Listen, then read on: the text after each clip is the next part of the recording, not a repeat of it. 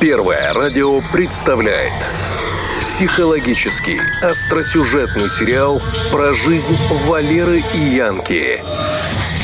Валерьянка на 104 и 1 FM. Итак, еще раз доброе утро. Спасибо, диджей, за хорошую музыку. Ну, а теперь наступает то самое главное, долгожданное. Валерьянка. Та самая рубрика, в которой мы, как э, представители уже, на мой взгляд, взрослого мира, поднимаем взрослые вопросы и пытаемся на них найти ответы. Сегодня у нас проблема воспитания сына и дочери. То есть мы с Бархатовой задумались, как надо воспитывать мальчика, если у тебя мальчик, а как дочь, Ну, если ты, мере- допустим, отец. То есть стоит ли сына прям в таких Жестко. спартанских условиях, либо нет. И у нас есть ситуация, которую мы хотим разобрать с нашим гостем. Сегодня у нас опять в гостях прекрасный человек. Олеся, доброе утро. Доброе утро. Да, приятно, что вы нашли время. Сегодня Валера и Яна тоже нашли время. Ну что, начнем? Да, поехали. Сын Валеры Яны прогулял уроки. Валера провел жесткую воспитательную беседу и наказал пацана. Забрал на неделю планшет. Но, вернувшись с работы, Валера увидел сына снова за гаджетом. Я не понял, ты что, дала ему планшет? Яна, он же наказан. Слушай, ну, Валер, он ребенок, ну, пускай играет. Не пусть. Ты мешаешь мне воспитывать нормально мужика. Валера, это жестко. Ты забираешь гаджеты, ты ругаешь, много от них требуешь. Ну, причем что от дочери, что от сына. Ты лишаешь их детства. Я хочу, чтобы они выросли нормальными людьми. Кажется, назревает скандал. Пора к семейному психологу. Я считаю так. Дети – это дети. У детей должно быть детство. Вот у меня детства нормального не было. Я все время где-то работала в огороде, от меня постоянно что-то требовали. Хотели, чтобы я была отличницей. Меня наказывали за четверки. Я не хочу, чтобы так было с моими детьми. Я хочу, чтобы они росли спокойными. А ты жестко их воспитываешь, Валера. Ну, давай так, если можно, честно, прежде чем э, мы обратимся к профессионалу. Я за четверки не наказываю. Я много не заставляю их делать. Я просто хочу, чтобы, допустим, сын наш понимал, есть наказание за невыполнение, либо за обман, за кражу. То есть я не хочу, чтобы он себе позволял много. Во-первых, если мы сейчас этого не сделаем, если мы сейчас не обозначим ему правила игры, либо рамки, даже если так звучит ужасно, то потом мы будем с тобой ужасные плоды пожинать. Лучше сейчас правильно посадить, а потом наслаждаться этим яблоком. Чем оно будет расти? С кустарниками и с и с А всевозможными. потом он будет ходить к психологу, понимаешь, во взрослом Это ничего возрасте. плохого. И Ну, не знаю. А мы плохо, мы что мы его сейчас здесь? травмируем. Мы травмируем. Мы травмируем нашего сына и дочку, кстати, В общем, тоже. нам нужно, чтобы вы нам чуть-чуть подсказали, помогли. С этим планшетом и, и хотя бы петь одну и ту же песню, в одну дудку играть, понимаете? Они... Я говорю, не надо, пришел с работы, а у него планшет. И кто тебе дал? Мама. Это, как, знаете, слушаю вас, да, как плохо, что мы пришли к психологу. Психолог, на самом деле, не, не сильно плохо. Я люблю произносить такую фразу. Родили детей, откройте счет в банке, напишите там на психолога и расслабьтесь. Да? То есть, Оптимистично очень. А, и типа, и пускай себе сам, да, растет как... да, дайте, дети взрослым не игрушка, да, то есть я сейчас по радио еду и часто слышу эту фразу, ну какая-то реклама там чего-то идет, да, и вот это дети взрослым не игрушка. Если серьезно, то смотрите, что на лицо в этой картинке, да, вот в этой ситуации вашей. Правда, грустно здесь мне за детишек ваших, потому что они оказываются в расщепленной системе. Что Да, такое расщепленная система, да? То есть это отсутствие границ, ясности, понимания. Мама говорит одно, папа говорит другое. Очень распространенная штука. Это правда очень травмирует за то, что переживаешь я на ты, да? Это приносит, эм, ну, такой некий большой, ну, такой, эм, ну, большую такую проблему психологическую, она таким именем и называется, расщепление. Ну, радостно, что таких людей много. Да, то есть- Расщепленные будут вместе, найдут друг друга. да? Они, Они еще больше расщепят воспитание своих детей. Э, Но очень сложно самим быть в этом расщеплении. Вот когда я, знаете, это постоянный внутренний конфликт. Одна моя часть говорит одно, другая моя часть говорит другое, и я внутри пребываю в конфликте. Ну, отсюда выплывает огромное количество именно психических заболеваний. Напугаю сейчас и вас, и ва- и наших всех слушателей.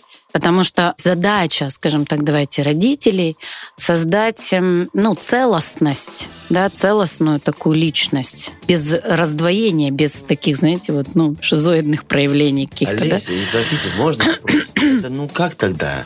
То есть это надо паре. Я сейчас просто как Артем спрашиваю. На берегу договариваться. То есть прям вот мы планируем ребенка с тобой, да. Для тебя это красное, для меня тоже. Мы должны иметь определенную... Нет, нет, нет, нет, нет, нет, ни в коем случае. Вот это, кстати, такая некая ложь, да, то есть то, что тоже в семьях происходит, это в Советском Союзе так было принято, ну, транслировали тогда, то есть мама с папой не ругаются при детях, они вышли в другую комнату, поругались там. Ну, Дети это всё прекрасно услышали. Да, это тоже, кстати, расщепление, то есть по типу картинку показываем одно, а по факту другое. И также, да, вот мы, вот то, что ты говоришь сейчас, договариваться на берегу, фу, ерунда какая, да, то есть это отсутствие живости, отсутствие вообще энергии, всего.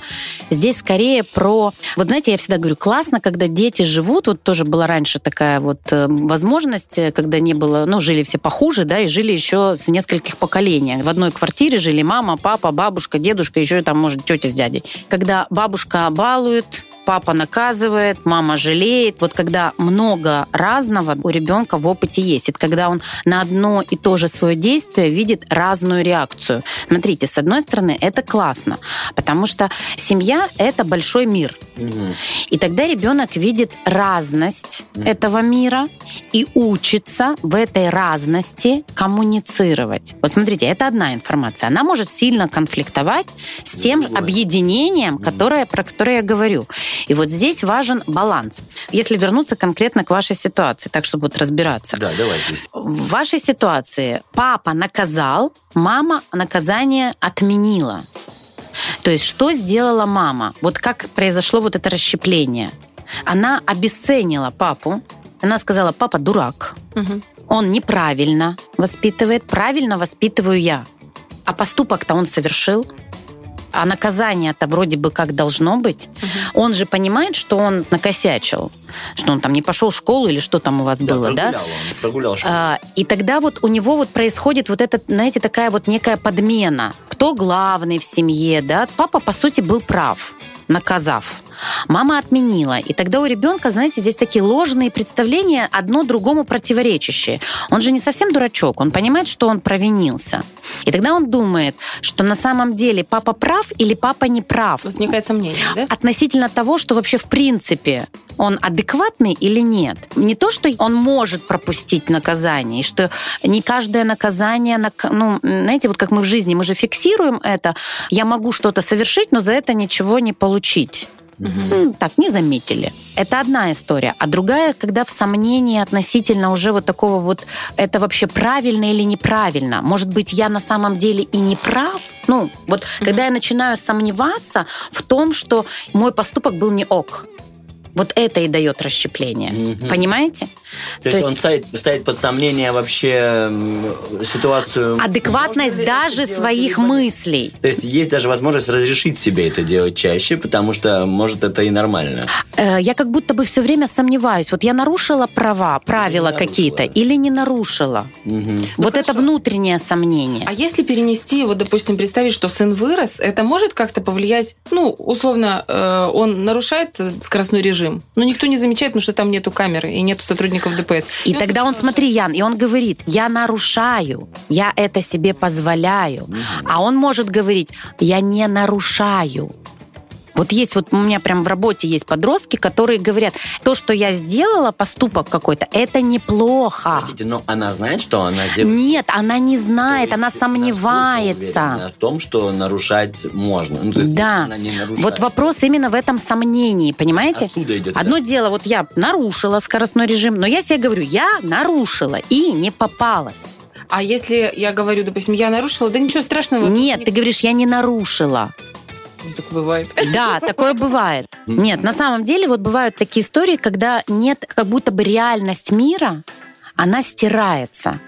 Вот когда вот это происходит внутри семьи такие вот истории, а, рушится главное вот это вот реальный мир или нереальный. Будьте любезны, Понимаете? как вы данной ситуации?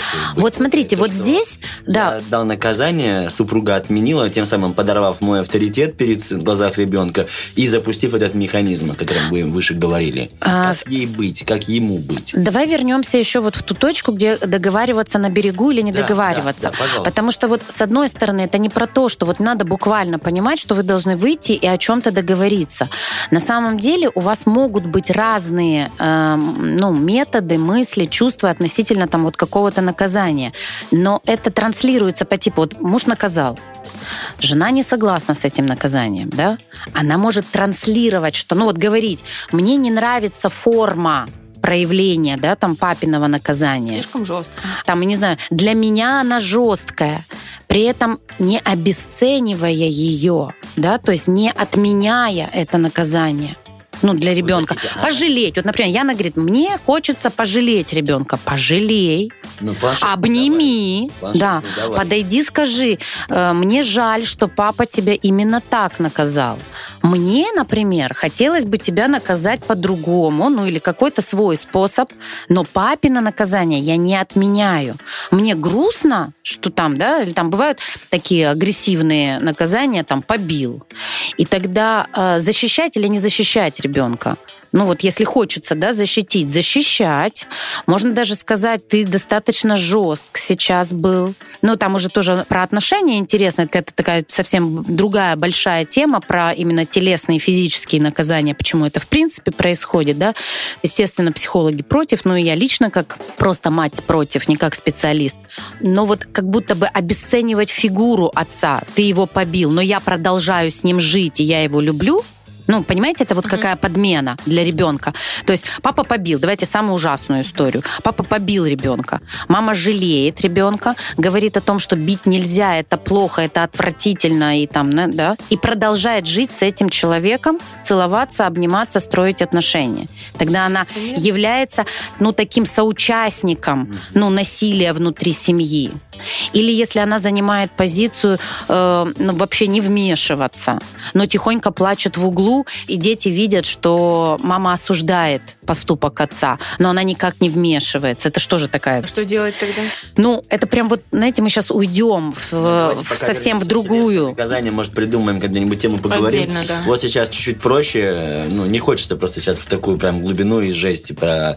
Я просто сам не разделяю тоже этой позиции, поднимать руки на детей или там... Да, это большая другая тема, она, ну, возможно, нужно ее даже поднять, Нет, но здесь, да, Сейчас пока вернемся к нашим э, планшетам. А, Тут вот тоже вот интересно, Яна отменяет наказание, да? Почему Яна отменяет наказание мужа? Как будто бы, смотри, вот звучит, уважает, что ты, да? ну, тут несколько посланий. Тут как будто бы э, фигуру отца, ну, почему-то обесценивает. Это может быть как пассивная агрессия какая-то на мужа, ну, за что-то, уже в контакте личном их. А может быть, нету в, в опыте или в понимании, э, как вообще можно пожалеть ребенка? Или как можно проявить свои чувства без отмены наказания? Ну, смотри, как будто бы, Ян, вот попробуй подумать, э, ты только отменой наказания можешь достичь какого результата? Чего? Типа, мама хорошая, мама отменила. А если мама скажет, ты наказан, ладно, но я тебе приготовлю сегодня пирог. Но планшет ты не трогаешь. То есть это она как проявляет свою заботу, да, к примеру, но не отменяет. Да, ну вот интересно мысли Яны, да? Не, ну э, почему Яна отменила? Почему я Да, отменила ну какие наказание? мысли, да. Он уже там целый день без планшета. Он сходил, принес э, из школы две пятерки. Он хорошо себя ведет, он помогает по хозяйству. Я решила его таким образом поощрить.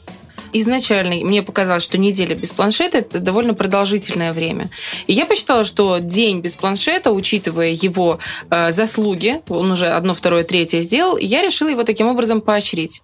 Да, я посчитала, что достаточно дня без планшета. Ну, то есть э, неуважение к мужу никакого, ну, Но сейчас был вопрос, почему я это сделала. Да? Я объяснила. да. Э, Здесь как будто бы способ, смотрите, только отменить наказание и что-то получить самой при этом. Понимаете, что я имею в виду? да, да. Что отменяя что-то, я приобретаю, а без отмены нет. И тогда, ну, по сути, да, то есть можно рассматривать это как вариант. Если я хочу удовлетворить какую-то свою потребность в чем-либо, мне для этого не обязательно, но от чего-то отказаться. Это и-и, это тоже вот расщепление, это про что я говорю. И-и, и наказание, и поощрение, и там, ну, это все целостно. Лакмусовая бумажка зрелости – это уметь от чего-то отказываться и делать выбор. Но в контексте вот в данном, в данной ситуации, здесь вот почему на лицо такое расщепление, что или вот черное-белое, вот это расщепление, да, хорошо-плохо. А вот и-и, и хорошо, и плохо, и там наказали, и дали. И вот он принес пятерки, и я испекла, как он там, да, Валера говорит, пирог ему но без планшета он находится. Или вот он без планшета, и я обняла его. И я сказала, мне жаль, что ты без планшета, мне грустно, подумай о том, хочешь ли ты в следующий раз остаться без планшета. Регулируй, да, то есть что-то внутри себя. Я тебя люблю и наказываю. Вот и, и, и, и это все целостно. Когда мы наказываем так, что вот ребенок токсично ощущает не любовь, ну вот мы наказываем отвержением, да, мы любим за что-то, за пятерки. Вот он принес функционал такой пошел, mm-hmm. да. Мы любим за пятерки, за уборку, за то, за все, да, там. Вот, кстати, я хотела, слышала такую эм, фразу о том, что девочек нужно хвалить, дев, девочками нужно восхищаться, а мальчиков нужно хвалить за что-то. Подход к воспитанию и к поощрению должен быть разный. Это действительно так? Да, вот у нас так и прозвучало, что вы вроде бы как хотите на тему воспитания мальчиков и девочек поговорить, но ситуация была, ну, понимаете, можно бесконечно говорить об одной ситуации, да, и там бесконечно долго о другой, да, то есть, правда, много здесь всего. Смотрите, вот в одной ситуации очень много моментов, на которые важно обращать внимание. Что-то внутри семьи, что-то внутри договоренности мамы и папы, э, какие-то модели поведения папа, э, ну, мама обесценивает папу почему-то, да, то есть нет других способов. Тема наказаний, поощрений, как это быть с этим, да, как воспитывать вообще мальчиков и девочек. Ну, вот это очень много, да, и поэтому по чуть-чуть я как будто бы, ну, не могу, может быть, ну, много раскрыть, но вот такими вот закидываю какими-то идеями на подумать. Это правда, воспитание мальчиков и девочек это как говорят, да, там какая-то книга «Женщины с Марса», мужчины, с, Венеры, мужчины, мужчины с Марса. Мы, правда, разные, и мы по-разному устроены. Вообще вот эта идентичность женская и мужская, она, правда, разная. И схемы формирования мужской идентичности и женской, они тоже разные.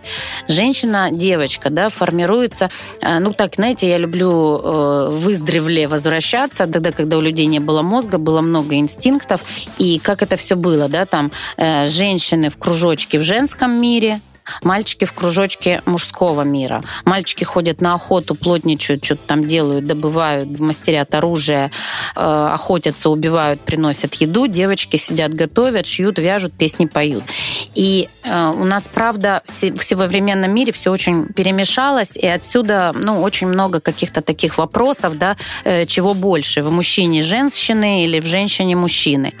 И сегодня говорим о том, что должен быть некий какой-то баланс, но все равно в женщине, наверное, должен должно быть много женского, да. Э, но, опять-таки, кому как хочется. Иногда я говорю, нашелся к шарику горшок и хвост ко дню рождения. Когда мужчина в паре более феминный, а женщина более мускулинная. им классно вместе ну, нормально, ну и что тут менять, не надо ничего. Но если вот вы возвращаетесь к каким-то первоистокам, да, то женщина формируется э, только рядом с женщиной. Женщина никогда не сможет сформироваться рядом с мужчиной. Ну, например, папа воспитывает дочку. Угу. Или мама воспитывает одна сына. Но что ей дать? Она, если она женщина, как она может воспитать мужика? Ну, Нет. Рассказать о том, каким он может Нет. В нашем обществе это, ну, не то чтобы проблема, но это очень распространенный случай. Рассказы не действуют. Да. Действуют э, Примерно, зеркальные да? нейроны, да? То есть там вот один икнул, и второй. Как быть? Вот, значит, что, мама должна больше вести... Вообще, знаете, как есть такая мысль, мне она очень нравится. Она, она очень безответственная для женщин. Женщина рожает в мир, приносит в мир, а проводит в мир мужчина. Он, значит, носитель X, Y хромосом, да, то есть он вот как будто бы провожает и ведет в мир, мир отец детей. А женщина только вот любит, обнимает и целует.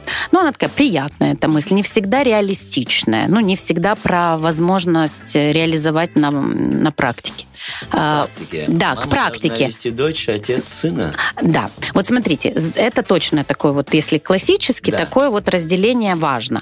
И женщина, девочка формируется по трем таким векторам. Кстати, если я сейчас мало скажу, то очень много на моем канале YouTube психолог Олеся Кочина есть прям видео, посвященное теме э, воспитания мальчиков и отдельное видео воспитания девочек. Там чуть-чуть подробнее об этом же. Как называется видео, если помните? Так и называется воспитание мальчиков и воспитание девочек. Всё, Это два спасибо. разных видео. Значит, девочка развивается по трем векторам. Первое, вектор чувственности. В девочках важно развивать, что ты чувствуешь. Вот эти вопросы мальчику не всегда важно задавать, а девочке важно.